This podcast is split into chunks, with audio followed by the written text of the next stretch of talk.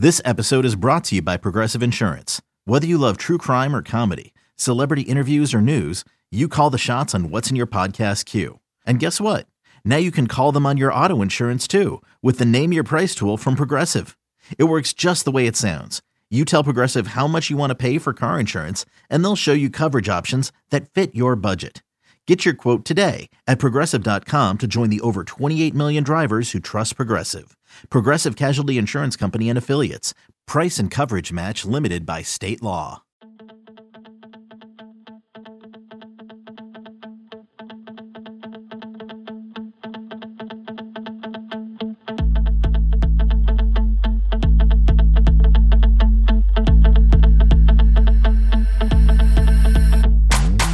Welcome back to the Swamp 24 7 podcast. I'm Thomas Goldkamp here with my co host, Blake Alderman.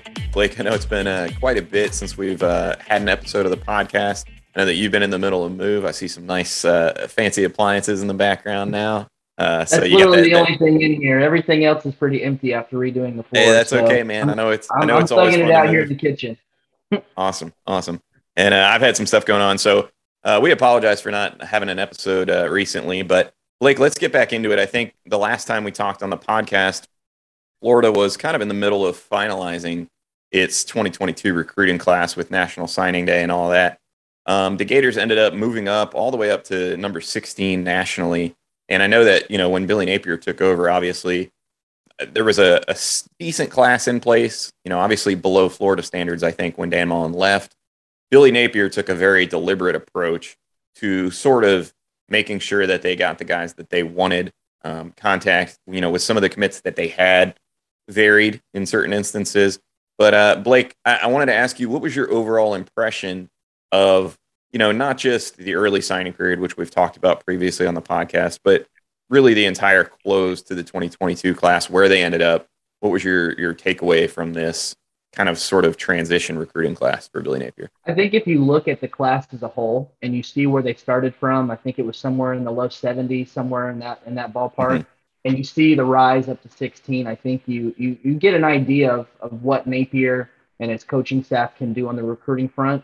But I think there are also some differences there because obviously the early signing period went really well for Florida. You get guys like you know um, you know, Kamari Wilson, you know, Shemar James, and all the guys that they were able to land in that early signing period. And I think that gives you a better idea. I think that if you're a fan of recruiting in a Florida football, that's more what you zero in on because when you get past the early signing period and you have a coach that's hired so late as what Napier does, there's really not a lot of time in that early signing period. So you saw what those guys were able to do in a crunch of guys, you know, that they came in late on that they were able to snag.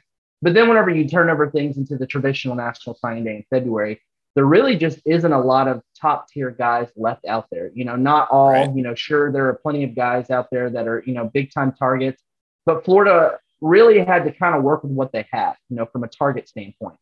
You know, so some of those guys they landed, I think they hit on a lot of, uh, you know, areas they wanted to, you know, hit on. You know, obviously you land a quarterback, you get some playmakers there on the offensive side of the ball, on the defensive side of the ball. Um, you go in there through the transfer portal and you add some guys that you, you know, really feel that you have um, that they can come in and make an instant impact. You obviously you get some younger guys in there like a Montrell Johnson, who's coming from U, uh, UL Lafayette.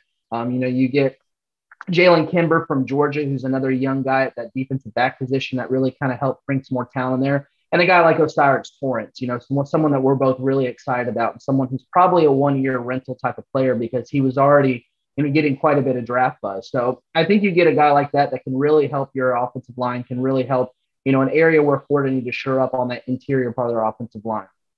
I think when it comes to signing day, I do think it was a bit of a letdown, but I also think at the same time, you go back to just the fact that, that you know you're kind of scrambling for things. You know, you're you're kind Absolutely. of putting things together there at the last minute. I don't think that the the traditional signing day is one where you really need to hang your hat on if you follow recruiting because again, a lot of those big time guys sign in the December signing period. So I think we'll get a better idea of how the staff is recruiting in the 2023 cycle where they have a full cycle to recruit them, you know, guys, build those relationships, get guys on campus, and you're not so rushed to try to, you know, build these bonds, get guys on campus and flurries, having all these guys in on, on official visit weekends in a January, which is very untraditional from what I've covered, you know, just in that in that scan of time. usually it's you know maybe one or two guys that you're having in a couple weekends there that you can really you know put the full court press on. But Florida's having to bring guys in in droves on those those official visit weekends. So I think whenever you look at the sign day, it was a letdown in the sense of, you know, you have a guy like Travante Citizen who went to Miami, a guy that there was a lot of Florida buzz there in the late part of it. You know, adding a guy like Caleb Douglas at the wide receiver position, which was one of the big question marks because again, not a lot of guys left on the board. You go out and you know that's your first offer. That's the guy that you build relationships with. And I think that there's a lot to like about his game. Obviously, another guy like Arlis Boardingham, who signed with Florida about a week after that national signing day, he's kind of the guy that's in more of the Kyle Pitts type of role as a tight end. You can do, do different things with him. He's more of a traditional blocker, or excuse me, traditional receiving type of tight end. Um, mm-hmm. Someone that I, you know, I think that you can do a lot of different things with. So I think when you look at the names that Florida had, you know, the Jacoby Mathews, you know, plenty of guys out there that were big time targets for Florida, um, but maybe didn't have the time you know, to get a full cycle in there. You know, there was a letdown whenever you see a lot of those guys, you know, especially Travante Citizen, a guy that I, I had a 24 7 crystal ball on for Florida, um, go to Miami. So I, I, think that I'm really interested to see where these guys go um, in the 2023 cycle. Um, they're getting guys on campus. They'll have a lot of guys on campus in March, you know, in, in the parts of April into the spring game. Um, so I think that this is the cycle where we really see where these guys, you know, where they get after it on the recruiting trail because it's going to be their first full cycle. Yeah, and I think there's going to be a lot of interesting differences between the 2022 recruiting class and the 2023 mm-hmm. class, not just in the sense that Florida's staff will have sort of the full recruiting window. And I say full, I mean, typically you start recruiting a lot of these kids, you know, the, the superstars, the guys that end up being the five stars, you're recruiting a lot of those guys as high school freshman, right? So it, it it's 2023 is not going to be the peak of this staff's recruiting ability, I don't think. But you do you are able to sell your vision in a way that um, you can do in the transition class, but it, you just don't have as much time to let that kind of sink in. And I think when you talk about quote unquote, you know, signing day being a little bit of a disappointment, I think you're talking about looking at what you know the, the list yeah, the list of guys that Florida went in with, uh, you know, where they were at least in the hunt for, like a Travante Citizen, uh, like Harold Perkins, even. And I think if you look at a guy like Harold Perkins, who was, you know, a five-star linebacker committed to Texas A&M, you look at the class that Texas A&M put together. For Florida to even been have been in that battle and have gotten him to, you know, basically decommit from Texas A&M and, and was was in the picture for him, I think that shows you sort of what Billy Napier and his staff will eventually be capable of. Now they didn't finish that one, and they didn't finish with Travante Citizen. Uh, I think you know for the the actual day of signing day, that created maybe a little bit of a negative impression. But again, I go back to like you said, since the early signing period has become a thing, it's sort of shifted up the real national signing day. Like to me, the early signing period is now the real national signing day. Like something like 75% to 80% of the guys signed there. And if you go back to the early signing period, Billy Napier and his staff did really well. The other thing, Blake, that I really like about this class is I think you've got a good mix of class balance in there. And, and we've talked about that. You know, defensive tackle was, was kind of one of the issues that Dan Mullen ran into where they were out of whack class balance. Offensive line for really going back to 2010, honestly. And Bill Sykes, um, a guy that has, you know, been part of that Gators breakdown podcast crew over the years here and there and, and has contributed to read and reaction. He did an excellent piece on the O line and sort of the just gyrant gyrations that they've gone through in terms of recruiting numbers at that position. I think Billy Napier, as far as you can for, for a transition class, did a very good job of not overreacting to certain spots of need, such that you're going to have you know a huge glut of guys in one or two classes, and then all of a sudden, like you get to a year where you can only take one safety or one offensive lineman, and you know unexpected attrition can really sink you. So I like the class balance that Florida had. The other thing I really like is, like you said, those transfers that they brought in you're talking about O'Cyrus Torrence, day one starter on the offensive line, spot that Florida had to get better. Jalen Kimber is a guy that at cornerback for Georgia before he had a shoulder injury in fall camp and that kind of lingered into the season. He was a guy that the national championship Georgia Bulldogs were really expecting to be a starter. Um, so obviously a very high level player. I know that uh, coming out of high school, he was a four star prospect. I think like a borderline top 100, top 150 guy. Montrell Johnson's a guy that you look at Florida's running back room with Nay'Quan Wright coming off of a, a major foot injury against FSU. Dameon Pierce and Malik Davis are in Indianapolis this week. Uh, or sorry, at least Dameon Pierce is. Malik Davis uh, is not at, at, the combine. but those are two guys that are off to the NFL. You've got some holes to replace. Montrell Johnson's a guy that can immediately step on campus this spring and start to bring up some of the younger guys. He knows Billy Napier's system. So I think you got a good mix of guys that can contribute right away and guys that can, like you said, sort of emerge as those prospects, like an Arlis Boardingham down the road as, as a receiving type tight end. The other thing I thought that was interesting, Blake, and I want to get your thoughts on this Florida only signed, out of the 18 guys that they signed, only six from the state of Florida. And I have kind of a twofold take on that. One, that can't be the case going forward. I think Florida has to do better in the state of Florida. And I think if you listen to Billy Napier and his staff, they know that, right? But the thing that's interesting to me is even in a transition class, Billy Napier was able to get guys from Washington, like defensive lineman Andrew Savaiinaea. Uh, he was able to get guys, Arlis Boardingham, I believe, from where's he at on the West California. Coast? Blake, help me out. California. Um, you got, you know, Max Brown's from Tulsa, Oklahoma. You've got Christian Williams from Missouri City, Texas. I mean, you you've got guys from really all across the country in this class. And I think that to me indicates some level of you know, if you're getting guys to move all the way over from the West Coast to come to Florida, yeah, that happens here and there. But when you have multiple of those types of guys in one class, you're selling something right. So I'm curious to get your take on do you expect that sort of national recruiting to continue? If so, how does it evolve? And then how, how do you see this staff sort of constructing not just the 2023 class, but like what's kind of their blueprint for a recruiting class in terms of in the state versus out of the state going forward? You know, I think that going forward, the focus is going to be on in-state. You know, you look at a lot of the guys that are coming on to campus um, in those spring months. You know, a lot of those guys are from the state of Florida. I think that's where you're going to really see them try to put their fingerprint. You know, I think that the surrounding areas, the state of Georgia, the Carolinas, um, you know, parts of you know all those surrounding states um, close to Florida, I think is where you're going to start to see them like, try to make that more of their bread and butter. You know, I think that um, again, you go back to the early signing period where a lot of those guys in the state of Florida had already signed. You know, you turn things over to, you know, sign what you can in December, you know, try to do the best you can there. And then you turn over to what's left in, you know, the months of January and into February. And there's really not that many guys left, you know, in the state of Florida that are, you know, guys that, you know, can come in and make a, you know, a contribution. Um, you know, guys that, you know, like you said, there won't be any attrition later as you continue to recruit and get some of those guys that, you know, maybe are more of the Florida standard type of guys. Um, so I think that the focus going forward are going to be those surrounding areas. I do think there will be some national recruiting mixed in there because I think that, you know, when you're a school like Florida and the way that recruiting has gone now, when you're in the SEC, you know, if you start winning some of those games, I mean, look at Alabama, they're recruiting at a national level. Yeah. State uh, Georgia's recruiting at a national level. Clemson, you know, all those schools that are the, you know, the, the blue blood type of schools that are, you know, as far as recruiting goes, they're recruiting at a national level. I think that you do need to take care of your, you know, your areas where you have ties.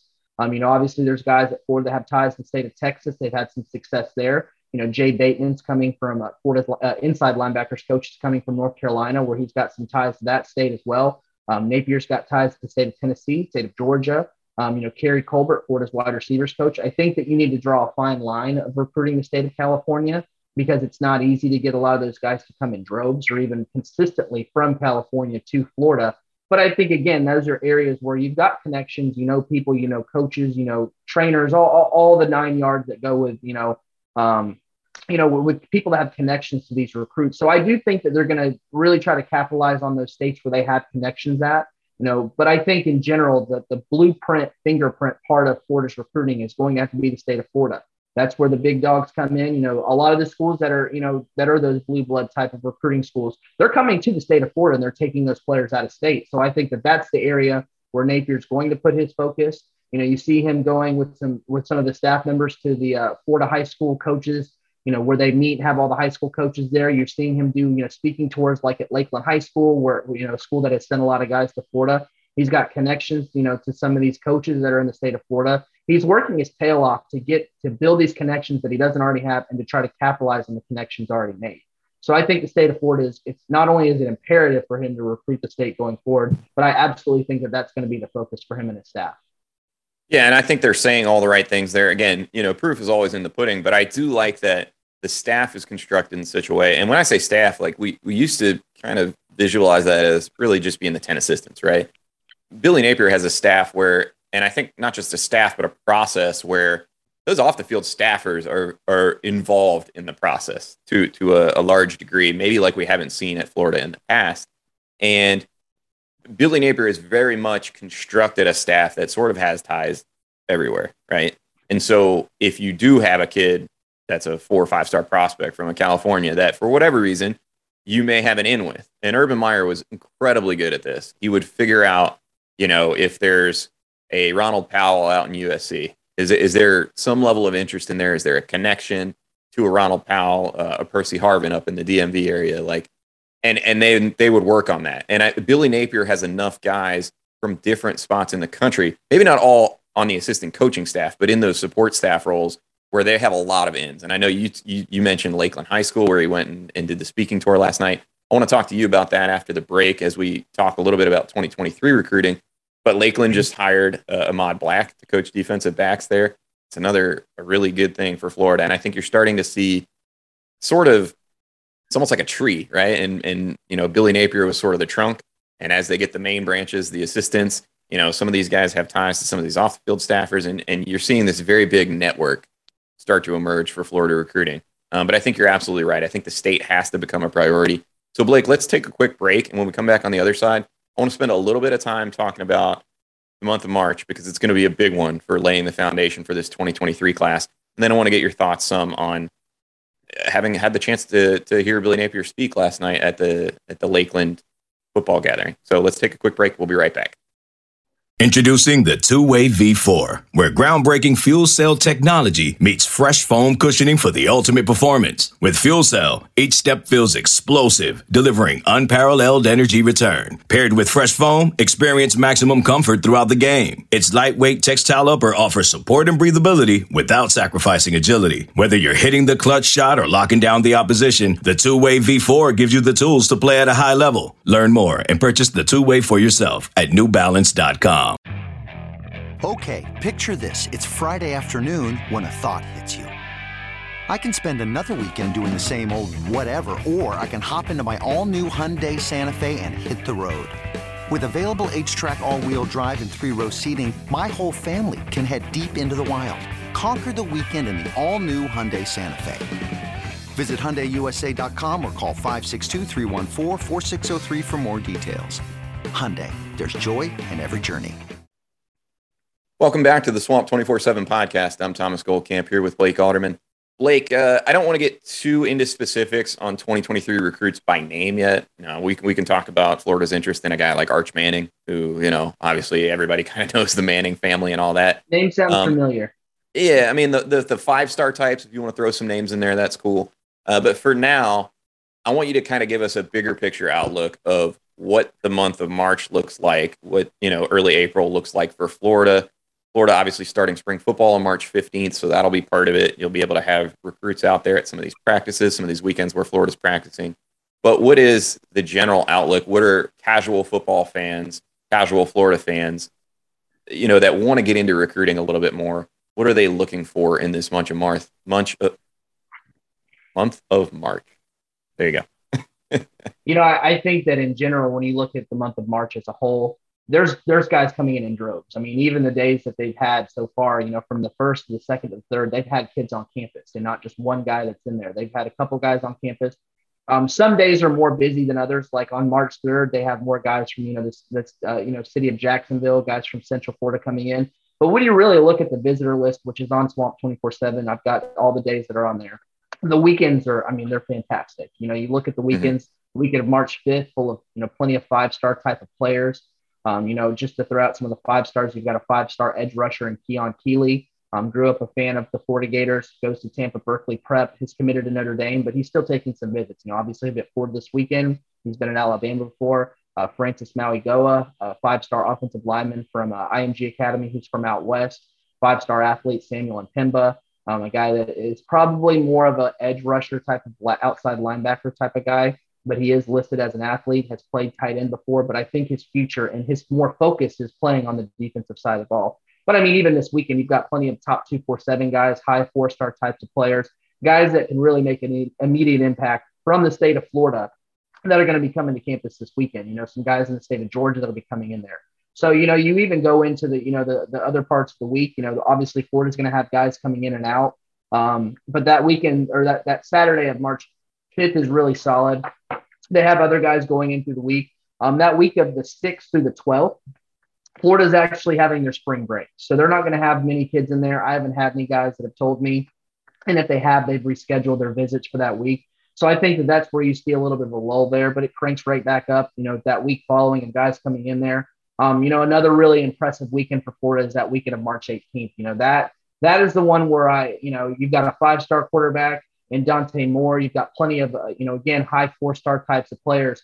But March 19th, I mean, that's that's the day where I've circled. You know, you've got three five star players at the same cornerback position. You know, that's the Corey Raymond effect for Florida. Five star cornerback AJ Harris, five star cornerback Cormani McClain, and five star cornerback Tony Mitchell all three of those guys are going to be there for multi-day visits on the 19th and the 20th. So that's a chance to really make a splash that defensive back position. Um, you know, even going into the rest of the month. I mean, I know we wanted to make this fairly quick, and I could honestly sit there and no, go on okay. for the entirety of yeah, the yeah. show for all the guys that are coming in there. That's how loaded the visitor list for the entire month of March is for Florida. I mean, it's very impressive. And again, we go back to what we were talking about before, where the focus being on the state of Florida. I'd say 85% of these guys on this visitor list are from the state of Florida. So again, putting a big focus on the state of Florida, getting those guys to come in either for their second visit if they were able to make it there in January to spend time with the coaching staff and build off of that, or they're getting their first chance to spend time with the coaching staff to build those bonds and try to continue to, to let this thing grow, get them back on campus, secure an official visit down the road. However long these guys want to take out the recruitment, this is where it starts by getting them on campus, continuing to build those relationships or starting them on campus. Yeah, I think when you talk about the the number of players from the state of Florida and trying to increase not just the percentage of guys that Florida is landing, at least relative to the transition class from the state, but the caliber of the players from the state of Florida, where you're not allowing quite as many of those five star types. You know, the Amari Coopers, the uh, the Demarkcus Bowmans, who initially went to Clemson, not allowing quite as many Trey Sanders. You know, not not allowing quite as many of those is going to be a big focus for Florida. And I, you know, I listened to Billy Napier on a, a radio interview, and I, I, can't remember the name of the program that he was on at this point, but I wrote about it on Swamp Twenty Four Seven. He's done his research. He said, you know, he's gone back through the national championship rosters at Florida, and when he looked at it, now I, I tried to look it up earlier and and had some audio go off, so I didn't want to ruin the podcast, but uh. It's something like 80 to 85% of the roster was made up of players from the state of Florida when the Gators were really good. And I think on top of just the, the recruiting angle of trying to get more of those elite four and five star types, there's a lot of people in the state, a lot of good, good high school players in the state of Florida that maybe don't get quite the D1 offer that they want. They're going to be really good. And When you talk about this 50 person walk on program, you can build a pretty quality walk on roster from guys that are D1 prospects that maybe don't necessarily want to go to like a smaller D1 school. You know what I'm saying? And so I think that's a big part of it. Um, but Blake, is there anything as far as results from sort of the month of March, month of April that fans should be looking for? Because the casual fan always wants to know who's going to commit next, right? And I, I'm not asking you to put anybody on commitment watch, but will there be any level of concern if we kind of get through the month of March and Florida doesn't have a couple decent four star type prospects jump aboard? You know, I always feel like the time to really hit the panic button is near the end of the summer, whenever you see Okay. a lot of those guys that want to get their decision out of the way before the fall season starts, fall camp, all those types of things. I feel like that's always the determining timeline for me to see because by then you should have your nucleus of your class. You should have not everybody in the class, but you should have that solid foundation of guys because not all those guys want to be done. But it's turning into more and more of a common theme for these guys getting their decisions done, taking their official visits in the month of April, um, into June, maybe making a decision sometime in the summer, if not before the, the fall season starts up. So that to me is always where I put in the, the big focus of things. I think with a new coaching staff, sure, you know, you would expect to see some commitments for Florida. You would like to see some commitments for Florida um, coming in there out of those visits in the in the month of March um, into April. Whether you get a guy come back for the spring game and make a decision there. But I think the big part of this is, you know, it's hard to really pinpoint that because know, let's say a guy visits on March 26th, but that's his first visit he's ever gone to Florida. Right. You know, ever met the coaching staff, has talked to them, likes them, but has never met them in person, has gotten that vibe. So I think a lot of those guys that are maybe making return trips, um, I think that maybe those are the guys to keep an eye on as far as, you know, a guy who could or couldn't make a decision. Um, but some of these guys really, I mean, you look at recruiting now, guys like to take visits. They like the attention. They like to go out and be wowed. They like to take official visits. They want to take official visits to get, you know, the red carpet rolled out for them. So I think a lot of guys that yes, they're really good players and they like the game of football, but they also like to be recruiting. I mean, who doesn't like to be right. courted like that? So of course, I think that, you know, again, there are going to be some guys that, you know, you would at least expect to have some kind of decision in the spring. You know, if you go in and you're blown away by Florida, you're blown away by the staff. And you've got a guy like Corey Raymond who has, you know, the repertoire that he does and, and the pedigree of a name that he has. Um, so, you know, I think you would like to see some of those guys in the spring make a decision. But I think, again, the, the later part of the summer or into the summer is where I think you really need to start hitting that panic button. If you're not getting, if you don't have that that nucleus of guys, you know, that really that makes you say like, okay, this is what we're working with. Let's attack this into the fall with official visits, game visits, you know, leading up to signing day. And that's that's exactly the reason I asked Blake because I know when people see these loaded visitor lists, they're going to get really excited. And then for for the people, you know, that aren't used to maybe sort of the timeline of the whole process, it can be frustrating to come out of these visits. You hear a lot of good things, but then, you know, I, I go back to the, that that first June official visit weekend that Dan Mullen and his staff had, where they had five star guys like Walter Nolen and you know some of these other really top notch prospects on. Well, it was the first recruiting weekend, right? So I think what you're looking for in this March period is, like you said, establishing those roots, those connections with the guys who maybe are meeting the staff for the first time. And then you want to see staying power in those recruitments, right? You want to see not just the buzz coming out of those visits, but you want to see it sustained throughout the summer as in in to the point where you know they go on a visit to Florida and then maybe they go to Auburn or they go to Clemson or they go to Georgia and they're still talking about Florida after all those visits, right? That's what you need to see from Florida in this this period here. Don't be too disappointed if there's not a ton of commitments directly out of the spring. I, you know, we'll probably get a couple. I think usually that happens, but to Blake's point, a lot of these guys like to wait until a little closer to the summer. Some of them will want to get their, you know, their commitments out of the way before their senior season starts. But a lot of these guys, if Florida's recruiting the way it should be, are going to be guys that announce on the early signing day on ESPN, ESPN2, uh, you know, CBS Sports HQ, these kind of things. Um, because, like Blake said, it's fun to get recruited. It's fun to have the spotlight. Um, but Blake, I think real quickly here, and, and we can wrap up. I wanted to get your thoughts on what you heard from Billy Napier at Lakeland, and just generally speaking, not necessarily even recruiting related, but just where you're at on sort of the message that he's conveying right now in his first three months at Florida. You know, I think that you know the, where he was at, it was it was Lakeland High School's end of the year football banquet. So you come in and it, it, wasn't like a you know where we have a bunch of bull gators in a room and you know you're trying to you know really kind of talk up the fan base. But I think that I've gone to a couple of these before. I've seen Jim McElwain speak at these. I've seen Dan Mullen speak at these. I've seen Dabo uh, you know speak at these. You know, there's been a lot of coaches that have come and they've spoke at these these kind of things. And I thought that from you know following the Gator gatherings and all those types of things, you start to hear the same speech over and over and over and over right. and over again. It's almost like a cookie. it's boring, believe it or not. but I don't think that Napier's. You know, we'll see whenever you start to get more into the, you know the speaking tour season if a lot of these same you know conversations come up. But to me, it was it was something. There were some similarities and you know radio hits, TV hits, things that Napier have done that he's brought up before. Um, but I think overall the speech was really like he he like wrote it for its own for this for this banquet for, for Lakeland. Hmm. You know, he comes in, he talks about the you know 400 plus wins that you know Bill Castle, Lakeland's head coach, has had. He Congratulated him on that. You know, um, said that you know for him that you know coming to these types of speaking tours, um, you know it's it's easy to come up whenever you've got a zero and zero record like he does at Florida but it's hard, you know, whenever you, you know, he aims to be a guy like Bill Castle to be able to come up and, you know, ha- not have to, you know, be scared to show his face because he didn't have a good season because he, you know, just yeah. complimented just the sustainability that, that he's had at that state championships he's won at Lakeland. Um, and I think one of the coolest talking points he had was that he was he talked about his dad who had passed away. I believe he said in 2017 for ALS. He had Lou Gehrig's disease. You know, he, he really kind of got very well respected high school coach. Right. He really got, you know, kind of personal with his speech. And he said that, you know, his dad dropping him and his brothers, uh, you know, his family members off at school you know, always asked them, you know, like, you know, it was like as soon as you get out of the car, going to school, dad asked, you know, what's your name? And that, you know, he said that it's something that's always stuck with him is that, you know, he always replied what his name was. And his dad always said, represent it, you know, represent that name, make sure you do the right things. And he said that that's something that's carried over him, you know, through his coaching career. He said that he had represent on the wall at ULL. He said that'll be on the wall at Florida. And he said that that's something he always asks his players, you know, what's your name? You know, represent it. He said to make sure you're doing the right things on and off the field. You know, he urged a lot of these high school guys, you know, to come back with the unfinished business and, you know, continue to make a state run for Lakeland. Um, and if they're going to the college level to continue to represent themselves. So I think that was kind of where the core of his speech was, was just being able to represent yourself, you know, do the right thing for your high school or your college.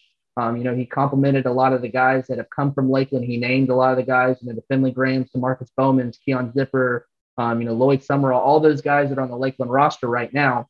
Complimented a lot of those guys, said they need to continue to get more of those guys. You know, said that he knows Polk County is kind of a, you know, really Florida friendly um, you know, the, the county in general has been good to Florida. He said he wants to continue that going. Um, you know, and even after that, Ahmad Black was named the defensive back coach that you, like you said, at, at Lakeland High School. Um, and he's got another guy at Lake Gibson, you know, the head coach there, Keith Bearfield, who was a former analyst under him at UL, ULL.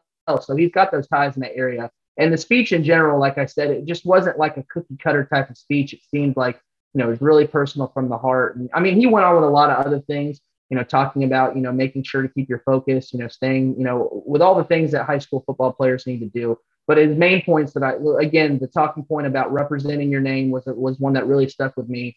And just the fact that he wants to continue that Lakeland pipeline, he knows that that school has been good to them, and he wants to keep that going.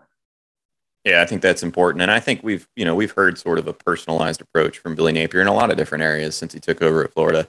I think that will pay dividends, and again, I think it, it, it's easier to have that personalized approach when you have a staff that has sort of these ties to everywhere and you can personalize it a little bit more because you can talk to a guy that is from that area or knows that area really well. And I think Billy Napier has done a very good job of incorporating former players. Um, I, I, know that he's made guys like Ahmad Black feel very welcome within the Florida program. I think that's going to be continue to be a goal going forward to to really use every bit of the massive network that the University of Florida has. I know he talks about the 450,000 plus alumni um, and, and, sort of tapping into all the tremendous resources that Florida has. And I think it's terrific. So, Blake, uh, I want to wrap the podcast there. Florida will start spring practice on March 15th. So we're less than two weeks away from that. We actually have some really exciting news on Swamp 24 7 as well. Um, in addition to Blake and I, Swamp 24 7 has now hired another full time writer, Jacob Rudner. He's coming over to us from the West Coast, has experience covering Arizona State, um, is going to get his feet wet in the SEC, and it's going to be fun to watch. But he is a very, very hungry writer. Uh, excellent content so far on the site just in the first week. I've gotten numerous subscribers reach out to me via private message, uh, basically saying this dude's killing it so far. Uh, so if you haven't checked out Swamp 24 7, if you haven't seen Jacob's work, be sure to check that out. Um, the other thing is, is we're going to be back to a more regular schedule here uh, through spring ball. We'll probably shooting about two episodes per week. And at, at some point, once Jacob kind of gets his feet wet, he's in the middle of moving to Gainesville right now. We'll get him on the podcast as well because he's going to be out at spring practice with me. He'll be actually in Gainesville. So finally, we'll have a second person in Gainesville that will help me a little bit. It'll help round out our coverage a little bit. Um, but Blake, I think you know, barring movers, floors being done, stuff like that, I think we'll try to shoot on Monday with sort of a, a general spring spring preview, and then I think uh, leading into spring practice, we'll do another episode or two, maybe breaking down specific position battles, that kind of thing. Um, be on the lookout with this this channel. If you're watching on YouTube, may shift. Uh, I know we're talking to 24/7 corporate about uh, some different structuring there, so we will communicate that if that happens. Um, but the podcast you will always be able to find on audio on your normal iTunes, Stitcher, Spotify, uh, Podbean, Player FM, and Google Podcasts. So if you're listening audio only, you won't have any issues. If you're listening on video, uh, just just be aware that we may communicate. There may be a channel shift, uh, a little bit, a, a, sort of a rebranding shift. So just be aware of that. Um, but guys, thank you for tuning in. I know that it's been a while since our last podcast. Uh, we appreciate you guys being patient with us, and we hope to be back on Monday with a, a beginning of a spring football preview. So thank you for tuning in.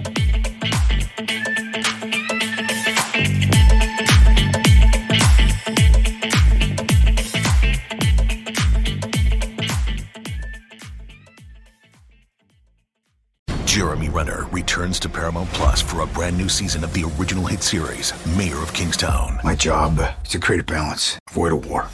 From executive producer Taylor Sheridan, co-creator of Yellowstone. There's some new players in town, and they brought the plague. And Antoine Fuqua, director of Training Day. I know it's always been a war zone, Mike, but this is next level. The mayor is back in business. Are you warning me? You're going to find out. Mayor of Kingstown. New season streaming June 2nd, exclusively on Paramount Plus.